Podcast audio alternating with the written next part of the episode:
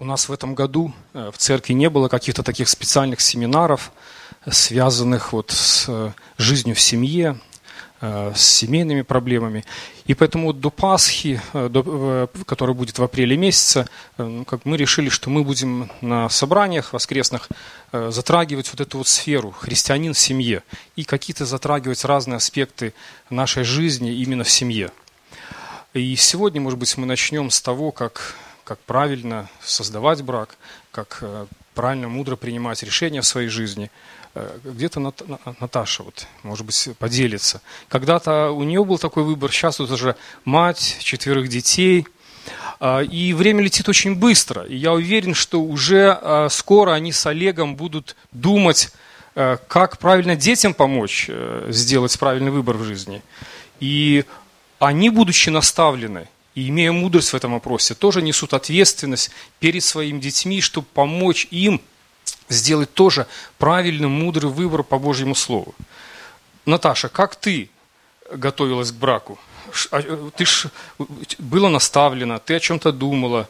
Э, в какое время ты уже стала думать? Э, ну, может быть, ты с нами сейчас поделишься.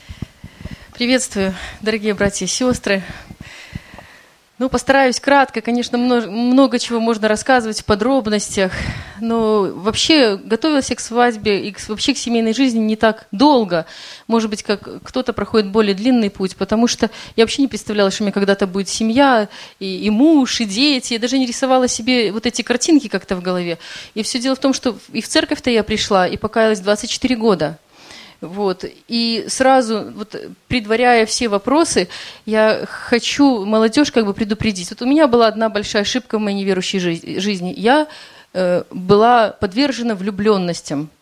И если бы мне на сегодняшний день сказали, от чего бы ты отказалась, если бы у тебя была возможность отказаться, я бы отказалась вот от этих влюбленностей. Единственное, что меня как бы спасало и мне помогало, что это было односторонне. И я мучилась своей душе, еще, правда, неправедной, вот, и тосковала, и там придумывала себе какие-то там э, переживания дополнительные. Но это все было истинная пустота. Она истощала, она не давала спокойно жить, она не давала спокойно учиться. Вот я бы лучше за фортепиано бы побольше в училище посидела, понимаете? Больше бы толку было, чем я ходила и там и перегорала где-то внутри. Вот потом бы на Олега лучше бы то, что потратила, потратила бы на него.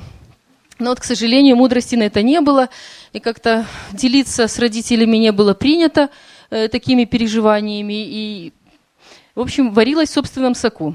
В 24 года, вот, когда я покаялась, жизнь, конечно, моя серьезно изменилась. И началась бурная такая христианская, хорошая жизнь. И целый год практически я провела вот в работе, потому что уже закончила университет.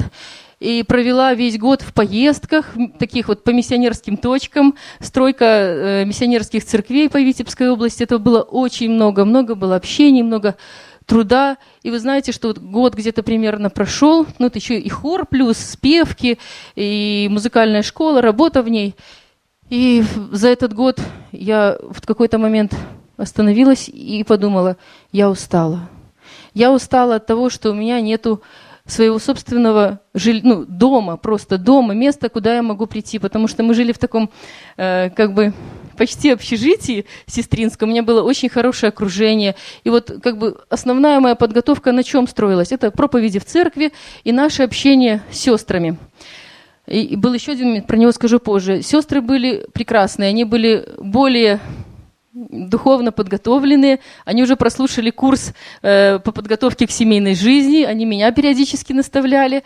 И чем мы занимались? Мы каждый вечер, во-первых, вместе молились, это раз. Во-вторых, мы, конечно, обсуждали ну, наши желания. Мы открывали их перед Богом. Какого мужа в будущем я хотела бы видеть? У нас была одна сестра, она в подробностях молилась. Просто. Там, прошу тебя, Господи, чтобы он вот это был, и вот такой был, и лидер был. Даже некоторые могут догадаться, о ком я говорю. Вот. Вот. В общем, атмосфера была хорошая, и это была хорошая школа, потому что мы жили друг рядом с другом, терлись ну, своими этими молодыми колючками друг об друга, не в семейной еще жизни, но в такой э, общежитской почти. И было несколько уроков, которые я несу за собой как бы всю свою жизнь. Это были полезные уроки общения и совместной такой жизни рядом. Но вот, когда меня уже прижало после всех этих поездок, я поняла, что мне что уже в конце концов к 25 годам возраст приближается, пора бы уже как-то. И уже, просто, понимаете, внутри какая-то такая тоска. Я вот помню, что в один день я просто стала на колени и говорю, Господи, я устала, пожалуйста, когда хочешь, вот, ну, дай мне семью. Ну, это был крик, крик души. Ну и на этот крик Господь не замедлил ответить. Но я вам еще скажу вот какой момент. Кроме сестер у нас был очень э, близкий такой как бы духовный отец. Наш пастырь был в церкви пробуждения Виктор Селевич. И мы вот всеми сестрами могли к нему прийти, открыть наши переживания, пообсуждать всех братьев новых, которые пришли в церковь, прописать их как следует, разобрать, у кого какая фамилия, у кого, ну, у кого сердце лежит к такой фамилии в будущем, у кого не лежит, с ним помолиться об этом и ну, как-то утешиться и ободриться вот в этом. Поэтому, сестры дорогие, я вас хочу попросить, Игорь-то, правда, не знает, подходите к Игорю, советуйтесь с ним, разговаривайте. Он плохого вам не посоветует, поверьте. Это было большое ободрение для всех и поддержка, что можно в любое время прийти, поговорить, обсудить и помолиться. Вот, и даже об этом вопросе. Благодарю, конечно, церковь, потому что церковь там очень сильно всегда молилась за тех, кто не замужем, не женат, поддерживали, э, помогали, где-то что-то подсказывали. Поэтому, ну, не стесняйтесь поддерживать и ободрять тех, кто еще вот одинокий. Ну, где-то летом была вот эта моя молитва, а в сентябре э, пришел на, на служение один брат. И почему-то я сразу подумала, я не то, что решила, что вот я за него выйду замуж, это мой муж будущий, нет. Но, как, но что-то внутри меня произошло. Вот. Мы не встречались, мы не ходили на свидания, мы не перезванивались по телефону, не общались в социальных сетях. Ничего не было. Мы только ездили в поездки, встречались на служениях. Э, и вообще вот с сестрами незамужними старались избегать ну, таких вот вещей, как свидания, такие общения э, один на один. Мы старались ездить в поездки, э, служить вместе, вот быть в хоре, где-то в каком-то общении молодежном. Вот. А, ну, вы уже поняли, что это я про Олега говорю. Олег пришел для того, чтобы петь во втором хоре, который тогда создавался. И вот первый раз мы встречаемся с ним, он поднимается по ступенькам, и его представляет мне один брат. Говорит, Наташа, ну вот, брат Олег. Он такой, приветствую, сестра. И вот так вот, когда он уже сказал своим баритоном, мне очень понравился его голос. Ну, приветствую. И, ну и пошли дальше, и разошлись по своим путям. Вот прошло буквально, это был сентябрь, его пригласили. Октябрь, было пару поездок, мы сходили на, как, на какое-то молодежное общение, где я так уже искоса на него поглядывала и понимала, очень уже сильно пахнет жареным почему-то. Вот. Мы поехали еще в одну поездку, но это буквально продолжалось сентябрь, октябрь. Э, и в одно из воскресений после молитвенного служения Олег подошел ко мне и сказал, что э, я приглашаю тебя прогуляться. Недолго думая, я говорю, подожди. Я поднимаюсь к пастырю, говорю, Виктор Сергеевич зовет прогуляться. А он говорит, он так задумался, всегда думаю, что он молился про себя. Вот какое-то мгновение, он так, иди, но меньше, чем на Макдональдс, не соглашайся.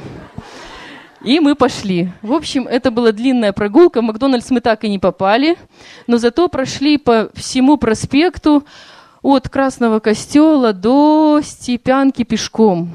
В общем, вот как вышли, зашли только домой, там перекусили, попались, э, в общем, на глаза маме, на глаза сестре, в общем, прогорели полностью и пошли. И, в общем, к утру мы дошли до Степянки. Вот. И на мосту тракторного завода, когда пошли первые троллейбусы, рассказывать. Но я понимаю, что мы уже к дому подходим. Это все, ну, это как бы сейчас так смешно. Ну, когда назад оглядываешься, все по-другому видится. А тогда я подхожу к дому и понимаю, что, ну, уже близко, а предложения-то все нету. Что делать? Я говорю, Олег, ты когда собираешься предложение делать? Ну, это, это был мой один такой, ну, косячок, как бы я понимаю, что, может быть, я полезла как бы, ну, вперед, на рожон. Ну, делал предложение он, я не делала, я только спросила. Не, все, все было хорошо. А, а, Олег задал вопрос, хочу ли я быть его женой. Но я, конечно, недолго думала. Я, сегодня я уже думаю, я, может быть, подумала бы недельку, там, там, две недельки. Но я ни о чем не думала, потому что, в принципе, мы были уже готовы, у нас был возраст подходящий, мы оба работали. Но самое интересное, что мы не интересовались, ну, и не думали на тот момент, где мы будем жить, э, сколько у кого зарплата, как мы будем, вот, э, на что мы будем жить. Мы были абсолютно в этом спокойны. И действительно Господь все усмотрел, мы пришли к пастыре, написали заявление, нас огласили 7 ноября. Представьте, в сентябре мы увиделись первый раз. 7 э, ноября было оглашение, 28 ноября свадьба. Поэтому все было, не, ну, все было быстро. Вот. Вопрос, который я задавала Олегу, у меня было внутри спокойно, я ну, не переживала, я понимала, что ну, пришло время, и слава Богу, что оно пришло. Спрашивал Олега, Олег, ты уверен, что это Божья воля? Он мне ответил, уверен. Говорит, ну тогда пошли. Вот мы тогда пошли и написали заявление, нас согласили в церкви, потом была свадьба. Вот. Вот такая была наша история знакомства и нашего как создания семьи нашей. Но единственное, что хочу сказать, разные были моменты. Вот э, Леонид Милинец поет песню такую, как и все, живу на этой я земле, как и все, приходят, как ко всем приходят бедствия ко мне, но мой дух э, никогда не одинок, в горе, в радости, со мной ты мой Бог. И всякие были времена в жизни, я думаю, что еще будут, э, когда было непросто.